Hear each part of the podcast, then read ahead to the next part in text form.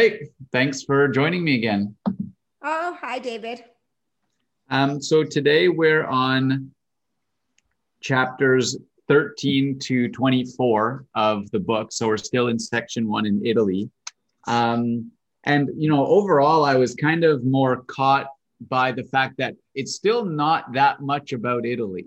It's still a lot of reflecting and looking back um, at least that's the way I read it. And I, but I remember every other time having a very kind of what I would call more. I, am sure I was dealing with it and, and accepting her kind of her growth and stuff.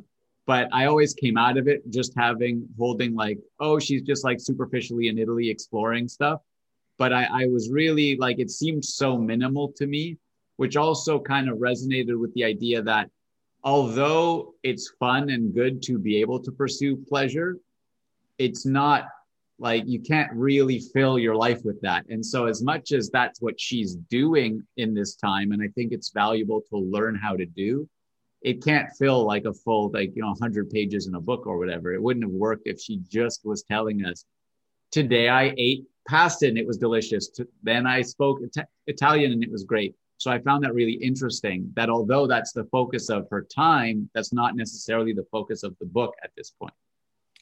I would tend to agree with you. The first time I read the book, I really just skimmed over Italy. It never resonated with me. There was nothing there that really struck me.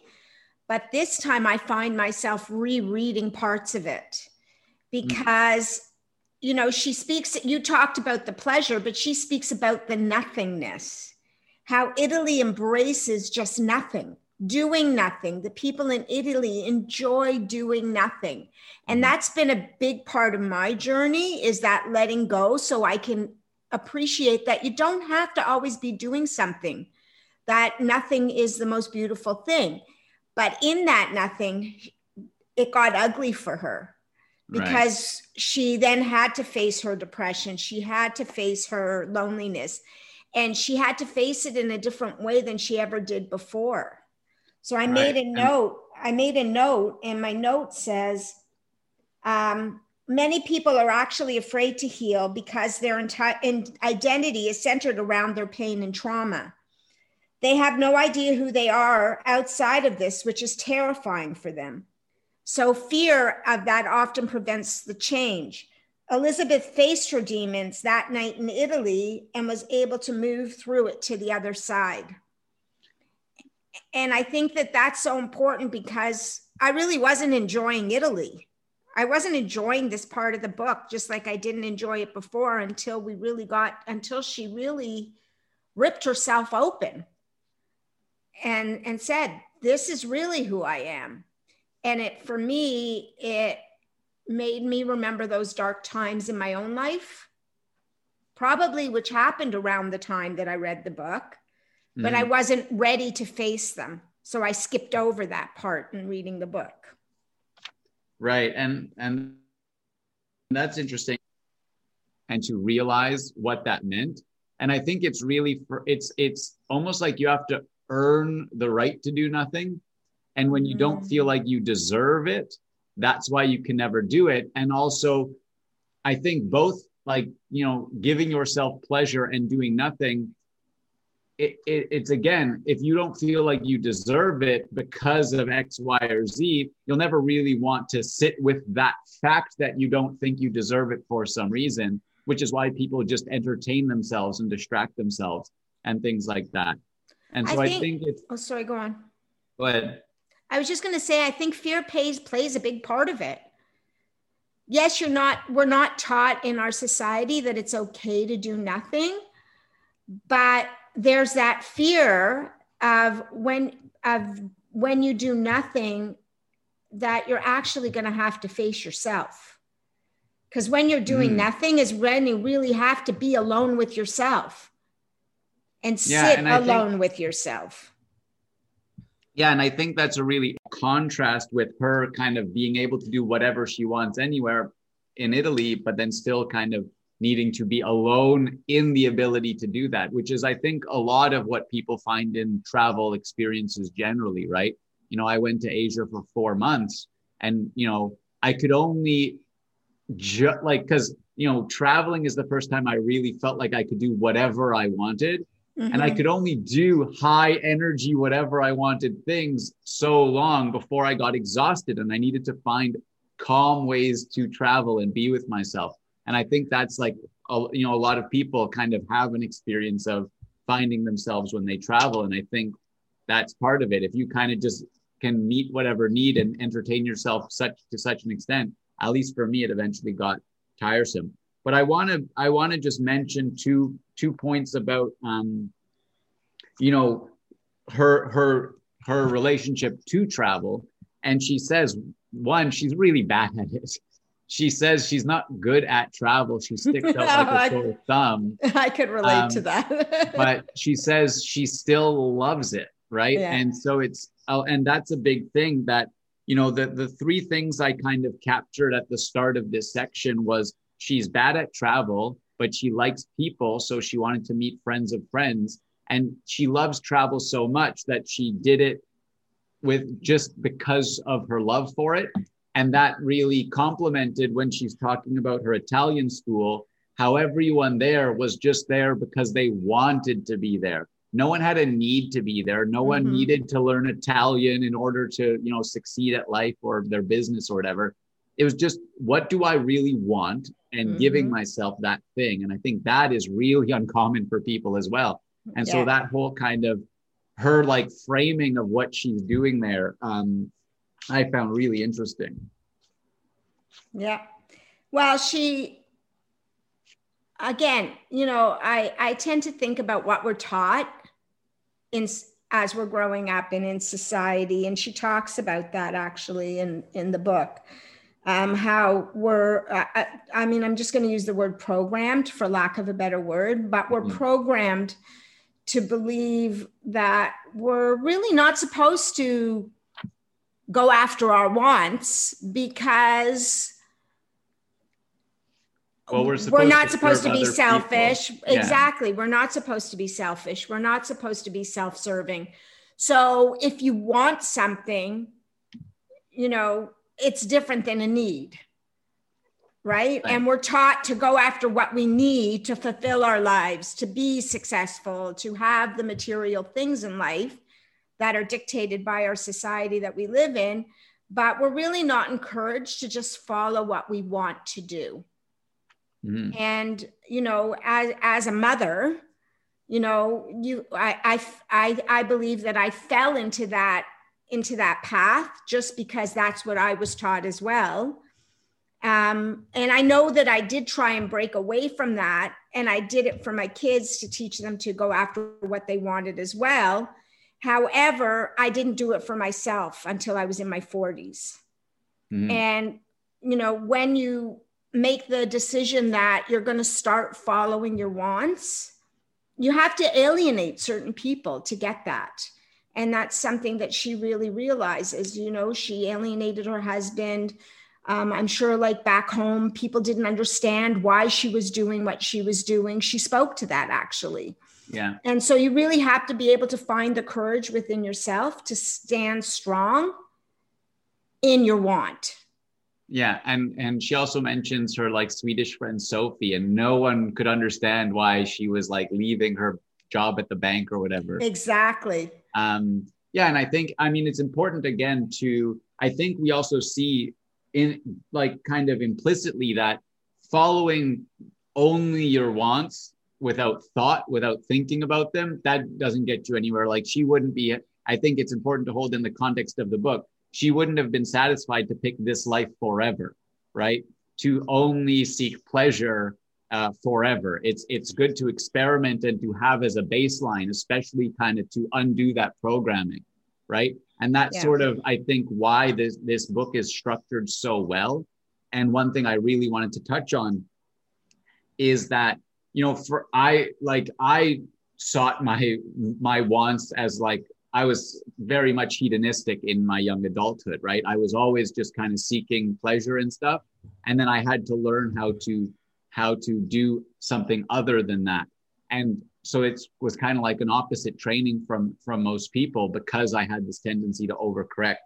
But what she mentions here is she she wanted to try and do yoga while in Italy, and it just wasn't going to happen. She couldn't. She couldn't. And yeah. for me, that's that was really interesting and really impactful because, again, I think it is again the balance, and I'm really interested to see what happens when we get to Indonesia because for me, I lived in a sort of pleasure seeking way for a long time. And then I got so obsessed with the yoga, the meditation, the like being with myself and not focusing on pleasure.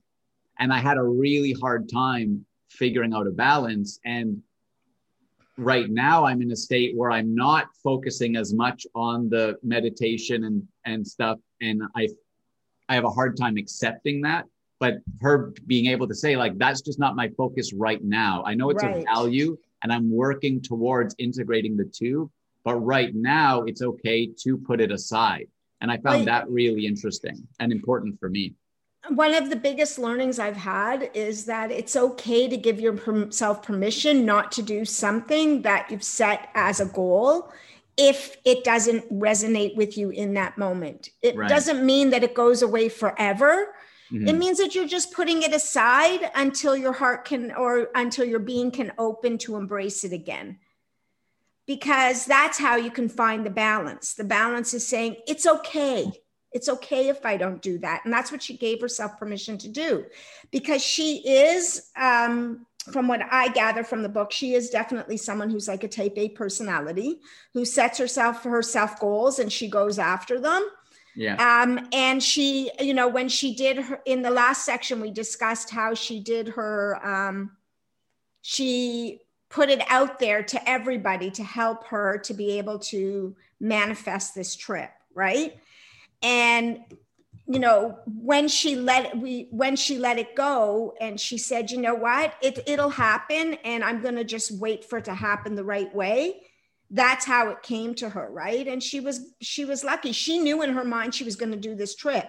She didn't know how she was going to do it but then she found the balance of her work supporting it right? Because she got the book right. contract.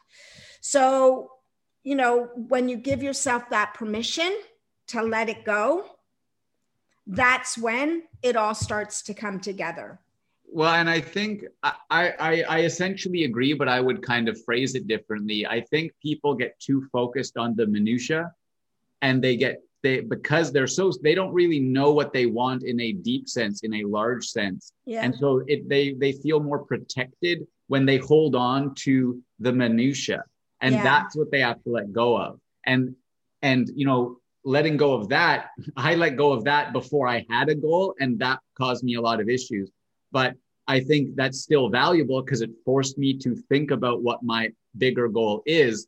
But when you have a large goal, it, it's so relaxing and relieving to let go of the minutia. And so it's Absolutely. like, and so she, and I think in this example, she knew she wanted to do this trip and mm-hmm. she didn't have to be so anxious about how exactly is it going to happen. And I think that's kind of the right way to think about it and what people, why people are do have a hard time letting go of smaller things because they haven't thought about their ultimate goal, right? I there's this idea of like a gradient ascent. If I know I'm getting to the top of a mountain and I know my destination, yeah, I don't have I don't focus on exactly the path I need to take because I don't know what obstacles will come up along my way. And so I have to let go of this idea of I have a specific path to take but you can only really feel comfortable in doing that when you've thought enough about well what is my actual destination? And so i just want to clarify that kind of uh, you know i it's interesting you say that because it makes me think about something. I'm training myself how to run right now. I've never ever ever been able to run. I can't breathe. I always look down because i never want to miss anything so I'm mm. looking down. I'm not. I'm not confident in my footing. So I could never ever run. And I've started training myself to run. And one of the things I'm doing, because that's what I was, someone explained to me I should do, is I'm looking ahead. Because I'm doing it in my home and I know my I don't have anything that's going to trip me up in my path, I'm able to do it and I'm able to keep my my eyes up. And I've made it mm. to five minutes now where I can run without losing my breath, without feeling uncomfortable. So I'm going to keep practicing that. So that's the letting go, right? The letting go of the minutia because in my mind I was so focused on where am I going to where am I going to walk? Am I going to trip on something? All these little things right. that were preventing me from being able to run. So Yeah. it'll be interesting when I spring comes and I try to take it outside if I'll be able to keep running looking up. Right. But it's how I'm trying to train my brain now because it's part of it is the trust as well. Mhm. You have to trust yourself to be able to let go of the minutia. Right, and it's a it's a really interesting psychological thing as well in terms of how you learn to do things automatically without thinking. Because Mhm. imagine if you were walking down the street and you had to think left foot, right foot, left foot, right foot, left foot, right foot. Right. It wouldn't work. Um, and and I think that's kind of where people's anxieties come from. We have more complex things in our life than just walking or whatever else. Um, So she had a mount, she went into a bad state in the book. And I Yeah. think it's because, you know, to use your word, the minutia, she was so used to all that minutia. Now there was nothing. She's got nothing. right, And, and, and, and that caused her to have, I think, her most cathartic mental breakdown she's ever had, probably. and and we really get to see here like what I'd call a, a for lack of a better term, a healthy mental health breakdown looks like, Mhm. right? Um, because Well, it's the way she's worded it. We don't know. Right, but I'm saying- actually got right. no, but even as tense as it was, she captures this sentiment of how Absolutely. to how to kind of let it wash over you, right? So she mentions depression and loneliness join her and they they cling to her. But what she really does is she relies on herself. She she's lost and depressed and desperate and lonely and she talks to herself. She recognizes that she's her own friend.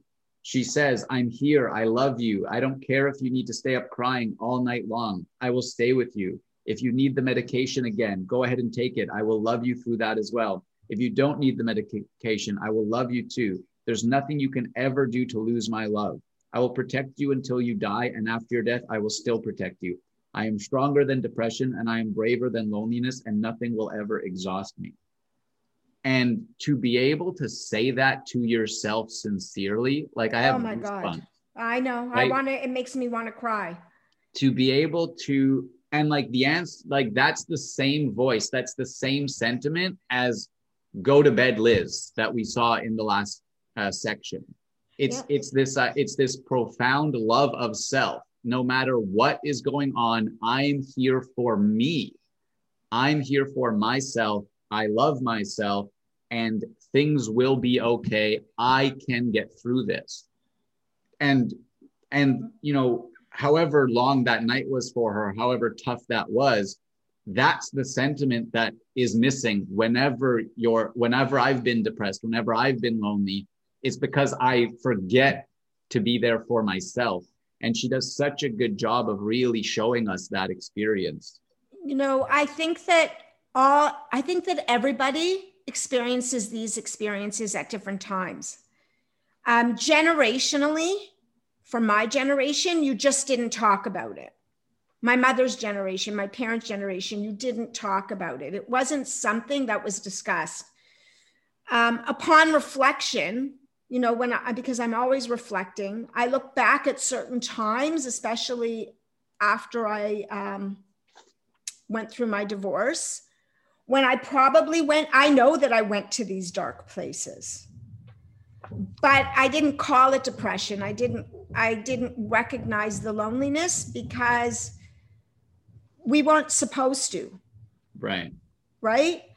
And so reading what she wrote, um, it really resonated because once you can get to the other side, which she did, I love when she looked in the mirror. She was drawn to the mirror and she says, Hey, you know her, that's a friend of yours. And I actually ran forward towards my own reflection with a smile, ready to welcome that girl whose name I had lost, but whose face was so familiar. Never forget that once upon a time, in an unguarded moment, you recognized yourself as your friend. And we're not taught to be friends with ourselves. yeah i think It, that's it fills me with sadness because I think about as much as, you know, our journey leads us to where we are, I can speak for myself. I, I'm very happy where I am right now. And I know that all my experiences led me to this moment. But there's that part of me that feels sadness because there was things I wanted to do that I never ever had the confidence to do because I wasn't my own friend. Right. And I think there's two important points there. One, like I really like the idea of it's a journey and you have to enjoy it and appreciate wherever you are on it. But I really think that we don't give people the right map, right? Absolutely. It's still each person's journey that they have to Absolutely. figure out. But you know, it's really difficult to navigate life without a map. And and you know, we need to start figuring out. And you know, I'm very focused on what is the right map. And it's not that every person's journey is the same but they can choose where to navigate themselves a lot more easily if they have the right map. You know, and, and as oh, sorry, I was just going to say, as a parent, we try to help our children navigate that map, but that map comes right. from our own experience. Right, and so right? and so is, that's where that's where sometimes the path breaks a little bit. Well, no, so I think, you know, many people, many parents do have now their own map because the map used to come from a religion. And if you don't have a religion, then you just have your own map based on your experiences. But like that doesn't mean it's the right map, right? Exactly. And it's important to try and understand what is the right way that like and and I do think philosophy is the the science of this map making and and why it's so important and interesting to me. Do you really um, think but, it's the right way, or because it's so, or it, it's going to? Why we're getting off gonna, topic of okay, sorry to debate whether or not philosophy is the right. I don't know. I'm not saying I'm not saying it's not. I'm saying is the right is right the the correct word to use. Yes, that's all I'm view. saying. Okay. Yeah. Um, but I wanted on the note of being friends with yourself. I think that's kind of the way I had to learn how to be with myself and talk to myself, one, I learned it from this book, from these passages. Um, but two, I learned it about how I wanted to treat the, the, the, the person I fell in love with. Right. And I really had to think, okay, if she was in this situation, how would I treat her? Why can't I treat myself that same way? Mm-hmm. And I mean, it's not the best framing, but it's better than nothing. It's like there is someone, you know, and whoever it is, most people love someone dearly and they have to learn how to treat themselves with the same kindness, with the same patience, with the same compassion as they would treat the person they've loved most in the entire world. Um, and that's really difficult, um, but a good way to look at it, I think.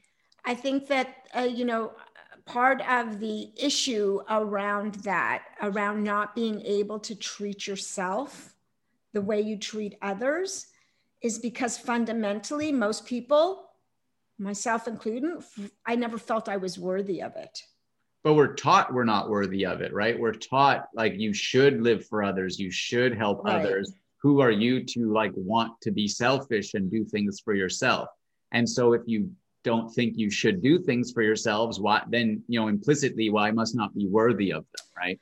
And you know, it's interesting because for myself, as I went on that journey and I came out on the other side of finally accepting my own worth, and it was a hard journey. And um, but now my relationships are so much better. Right, and I think and, that's the case because I only want relationships with other full people. I don't want mm-hmm. to have to be, deal with someone who needs to rely on me or expects me to rely on them. Absolutely. I want equal people, right? I want mm-hmm. relationships with equals. And I think that's what's really interesting. Um, well, I it's wanna... being able to, be, and you know, I think this is part of what she's learning is, you know, she relied so much on her relationships with her, with with her husband and with David, and and she talks about that in this chapter, how she was so dependent on those relationships for the pleasure, for the lust, for everything, right? And that's where she's saying, now, you know what? I'm only going to rely on myself. And I think that when you can get to a place where you accept each other's independence and the beauty of the time when you come together, that that's how your love can grow in a more fulfilling way. yeah, there's a, in in you know one of my favorite books, if not my favorite book, it, The Fountainhead by Ayn Rand. There's a line: in order to say I love you, you first need to say the I right? Right. You need to know who you are in order to really be able to love someone and know what that means and why that's important. And that's why um, she looked in the mirror and she said, You're my friend. In essence, she was saying, I love you. And I, I love I, you to the mirror. I really like being able to look at myself and be happy, right? Like, um, absolutely. Um, one thing I want to touch on, just as a funny side story, I think in in this chapter, the the part that stuck out the most is this story of Julio and Maria, um, and how um, they're a married couple. And Julio or Julio says that Maria's so repressed that even in her most angry moment, she wrote swear words in Italian, not English. Because if she was really angry and let herself go, she'd be swearing in her native language. And I just right. thought that was a really funny, like that that scene that um, uh, that explanation and how they left it on the wall as a symbol. Um, I thought that was really fun, and I just wanted to to add that in. Well, that was fun, and the way you know, having uh, being married and having been married before, the when they discussed how he speaks Italian, no, she's he speaks Italian, and she wants to learn Italian, but not from yeah not from him because it'll become an argument yeah. And I think every married couple can relate to that because as much as you love and you respect each other, there's just certain things you can't hear each other about.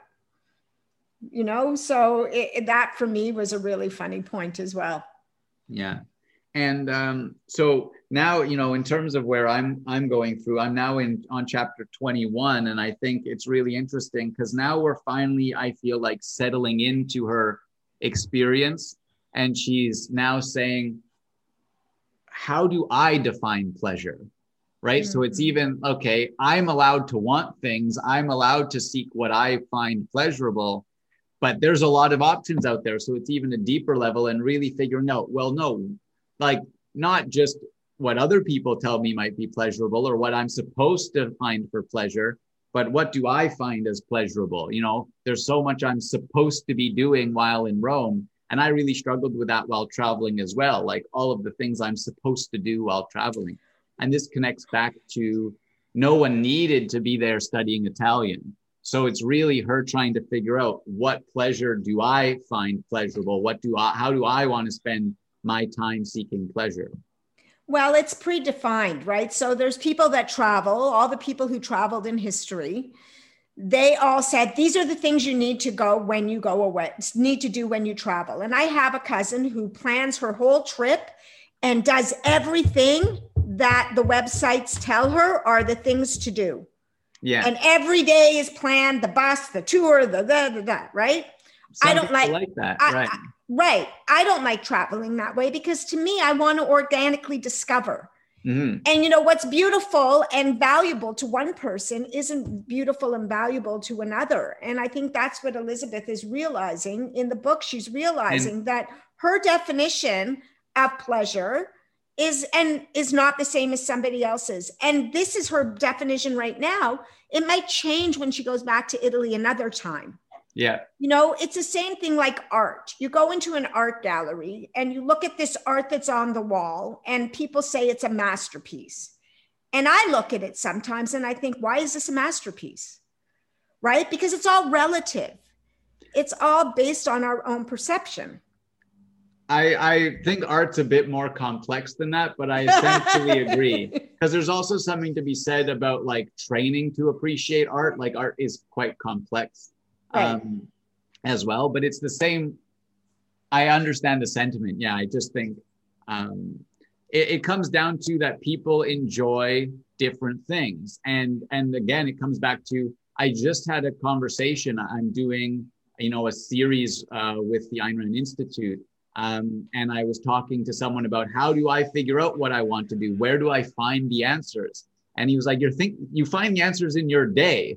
Like live a day see what you enjoy about that day and go mm-hmm. from there you have to you have to it's called an inductive approach you have to look at the facts and figure out what you like and i think what's really interesting uh, in in her experience, and it really resonated mind traveling as well. She she talks about one of the happiest moments of her life, and it was she went to the market, bought some asparagus. Oh, I love that. Bought yeah. a peach, made herself a beautiful, uh, simple meal, and sat in a sunspot while reading Italian and eating this meal on and the floor. On, on the, the floor. floor. And she says that was one of the happiest moments of her life. And I really resonate with that because some of the happiest moments of my life were such simple experiences too. But I was so full. I was so fully satisfied because it was the type of pleasure I like, the type of thing I want from my life. And it's so interesting because that's not what you'd expect as the, let's call it, climax of four months of seeking pleasure in Italy. It's not, oh, I ate asparagus while reading a, a newspaper article. But that's the most important lesson of all of this is that the most the most transformational pleasure comes from the most simple things. Mm. Really, when you can just simplify and make it easy, it doesn't have to be complicated. We overcomplicate right. things. Our society teaches us to overcomplicate things. When it again, it comes back to if the more you're distracting, you, then you don't have to deal with yourself. You don't have to face yourself. And in those Absolutely. simple pleasures, in the Italian doing nothing and, and really feeling like you've yeah. earned the right to do nothing, you have to face yourself in those moments. And I, I love, think, oh, sorry, go, go on. Ahead. I was just going to say in the book, she says in Italian, I'm learning Italian, by the way. In the book, she says, Bel far niente, the beauty of doing nothing. And then they say, they say, l'art d'arrangiarsi, the art of making something out of nothing, mm-hmm. right? And to be able to look at life as art, as and nothing as art, nothing as art like, who would think that? Who well, thinks that? Not, nothing isn't art, but it's like the world is the canvas, right? Exactly. I create the world I want around me. And I Absolutely. think that's actually something Steve Jobs said, interestingly enough. Not that I ever thought I'd connect him to Eat, Pray, Love, but it's, um, you know, the thing that made him different is he recognized everything around him was created by someone, right? you don't take it for granted. It's not just given in the world. Right. And so when you recognize that everything that exists around you was created from nothing by someone, like that means you can do that too. You can create the life you want for yourself as well. And, and, and I think it starts from being able to acknowledge, oh, I can be doing nothing. It's okay for me to to do nothing. There's nothing I have to do. So now I can do mm. only what I want to do. You know, sometimes uh, every night I go, when I go to bed, I do a gratitude. I do gratitudes. Mm-hmm. And often I'm just grateful for my bed, my pillow, my pajamas, and my sacred space. That's nothing, right? Like, really and truly, what is that? But Why I'm would just say that's nothing, right? No, like, but I mean, in the bigger context of a complicated world, that would be considered like really that's right. what you're grateful for and but at the end of the day i've had a simple easy day life has been good and i'm grateful to finally go into my sacred space and be able to end that day with the most simple things in my life my bed my pillow and my pajamas and right? I think that really touches on what she's hoping to get out of this is changing the context, right? Because you said in the grand scheme of the universe, your pillow, your bed, your space, uh, it's quote nothing. But your life's not about the universal context. Your right. not life's not about this whole context, and it's the same with her. It's not about you know the grand scheme of the universe and you know she talks maybe before and, and definitely later about like hopefully the universe is okay with me just focusing on me because if like she talks about when she's like petitioning people to get over to help her divorce end you know most people want there to this isn't the right best way to frame it but most people would want less chaos would want less destruction would want less right. fighting and so i can improve the world improve the universe solely by improving myself. If you want to make a difference, what is it? Face the man in the mirror or whatever, right? You have Right. change starts at well home. that's what deal. that's what she did she faced herself in the mirror right and mm-hmm. they and they say that if each of us can find that happiness and can find that peace and can find that if every single person in the world could find that the energy that would start resonating off of each of us would start to create the healing Right. Well, no, I think the healing is the facing ourselves. And then like, and I think, you know, this book is her her taking us through her journey of healing, right? right And it's not that then the healing happens because she no, she becomes a healing force in the world Right. because of her finding herself, right? And the more Yeah. people that do that, the more other people will have uh, the courage to do that as well.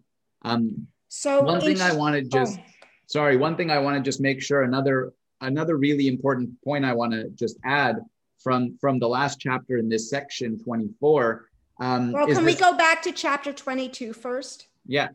Because she talked so much about her loneliness and she explained so much and she she shared with us her rawness her real rawness right? Yeah. Her raw depression her raw loneliness. And in chapter 22 she said when i get lonely these days so once she came out the other side and she started experiencing from a different in a different way mhm, she said, When I get lonely these days, I think, so be lonely, Liz. Learn your way around loneliness. Make a map of it. Sit with it for once in your life. Welcome to the human experience. But never again use another person's body or emotions as a scratching post for your own unfulfilled yearnings. I will give Yeah. you all this time until I get so exhausted and depleted that uh, the only way I can recover my energy is by becoming infatuated with someone else. So she's going to give herself the time to heal, to embrace her loneliness, so that when she does become infatuated with somebody else, it will be from a different place. Right and and that's the that's the i think the most important part of all of this is be lonely if It's like okay. It's and- okay. and i think you know people emphasize there's a difference between loneliness and alone but you can only get to alone by going through loneliness right, Right. If, if your default mode is loneliness you have to learn how to accept that feel it feel the unmet needs and then learn how to satisfy them for yourself because we're so used to relying on other people and then needing those other people in a way that's unhealthy and well, so I- other people, social media, activities, it's not just about people. It's society has created this this environment where there's so much information and so much overkill in what we receive yeah that but i think in terms of people's real unmet needs they often it's it's it's like well social media it's because they get likes it's because they get like they they feel validated through other people Right, still right. in one way or another because if it was just a bunch of like robots on the other end i don't thi- i could be wrong but i don't think it would be as impactful right. I think Um, I agree. it's really like when when we have a hole it's we try and get someone else to fill it or many other people um hmm and so it's yeah i had like be lonely um i think that's just like just the word be is very powerful to me because like i i had to learn how to be because i was always doing i was always focused on what i was doing Mhm. and never i was never just being i was never is right and it's it's Mhm. even hard to like explain the language i had to think of it in because it was so confusing for me but i think she captures it really well there she does. um and and again to me it's a really good sort of contrast of like she's letting herself seek as much pleasure as she wants according to her own definition figuring out what that definition is Mhm. and when she does that, she's alone and lonely because that's still not fulfilling. And we're going to see like how she continues her journey from there. But it's like, that's the first step, I think. The first step is who am I? What do I want? And when I meet those needs, I figure out, okay, now I'm just still alone in this. Where do I go from here? Whereas people, but they they kind of never face that question properly because they're always distracted with other things. So I think it's just a really interesting kind of uh, trajectory for her and where we're at right now.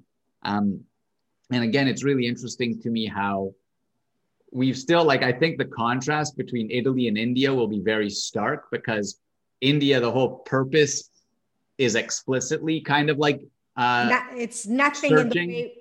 Well, it's searching, but it's also nothing in the way we truly define nothing. You don't think of Italy as nothing, right? right? Even though it's nothing, she's experiencing nothing in Italy. When you think of India and going to an ashram and, and doing that kind of meditative process for four months, that is the quintessential idea of nothing. It's right. what we typically think of as nothing, right?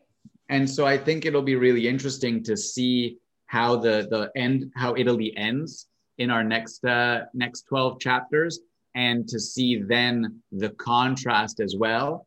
But um, you know, I think through through this experience of actually having to kind of talk about and analyze it, I've learned that we don't really talk that much about Italy, right?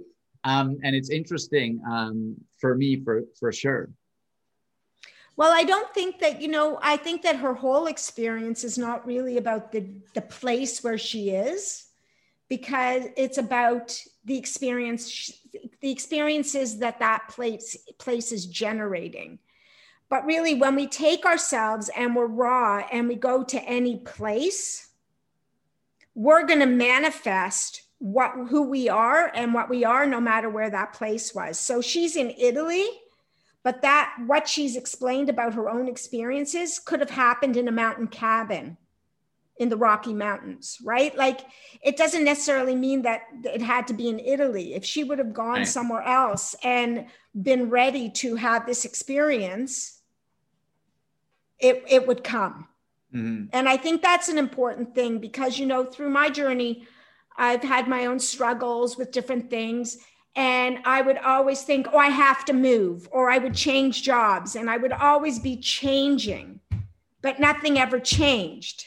Right. Because I take, and somebody said to me, someone very wise said to me, nothing will change because you're always taking yourself with you. Right.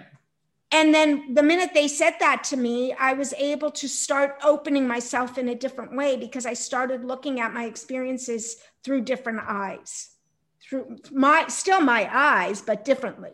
Yeah. Right. And I think that's why we're not really talking about Italy because it's not really about the place.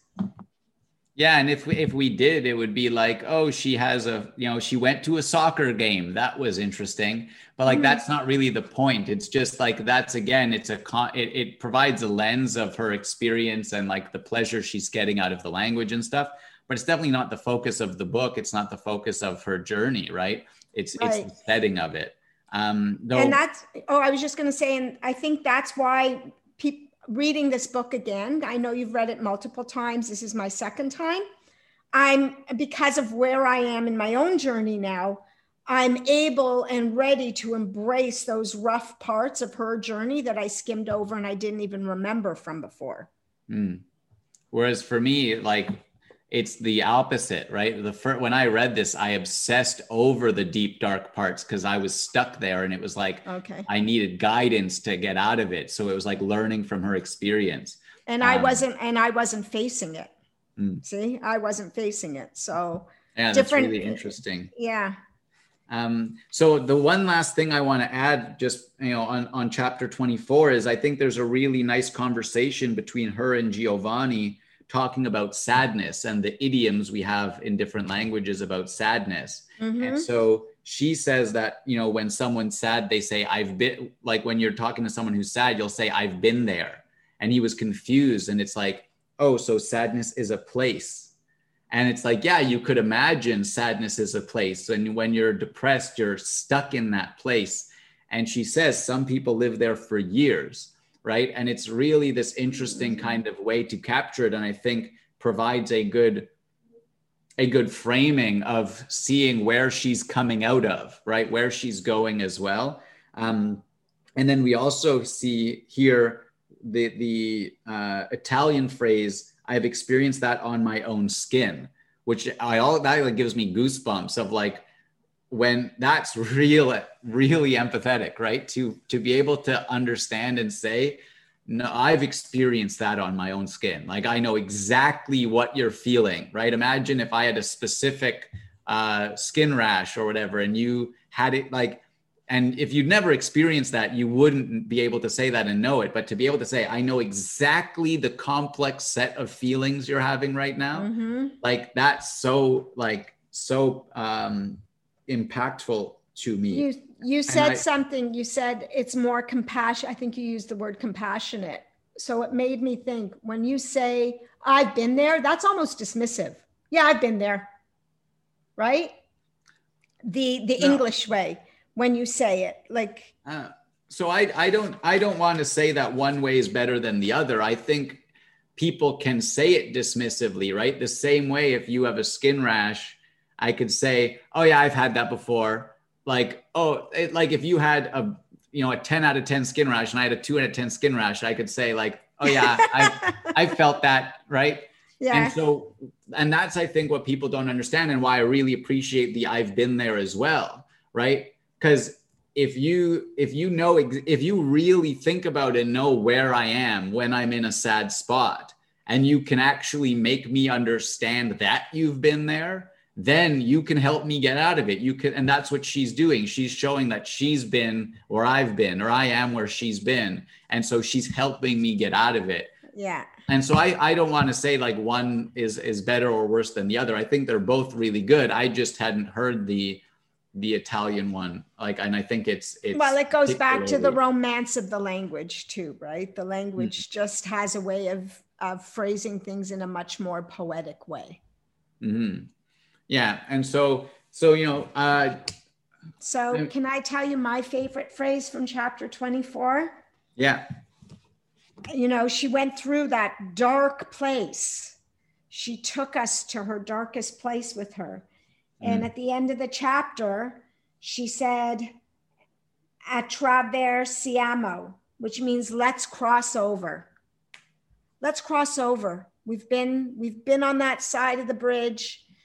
We've, you know, we've navigated those waters. Let's cross over. And then she said surrender. And mm. I think I get goosebumps when I say that word surrender because it's so hard. It's so hard to surrender. Yeah. And and I think I think that's, you know, people some people have the wrong idea about what it would mean to surrender because it's mm-hmm. often associated with like some giving higher up. power or like giving up or whatever it's not your life uh, like you shouldn't be in charge of it you should surrender yeah. and it's not that at all it's sort of I, I view it as more so almost like admitting where you are uh, like again, giving up is the wrong word, but it's like letting go, letting go. Yeah. And we've talked about that before. It's about letting, like, surrender the battle you thought you had to fight and then live your life, right? Mm-hmm. It's almost like that.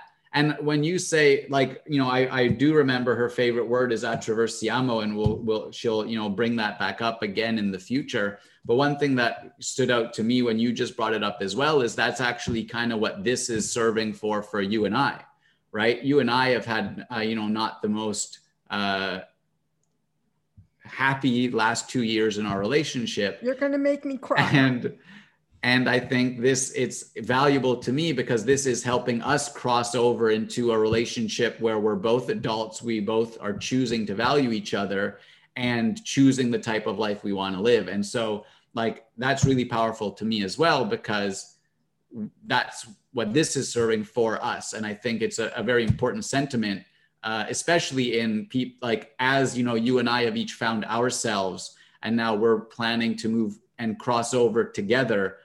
That's what's the toughest part. What people fear is that if they find themselves, other people won't be willing to cross over with them and I think from my experience, the people who aren't willing, they're the ones you don't want coming with you anyways. So Absolutely. I think that's a really, uh, a really good sentiment uh, as well. Thank you for that, David.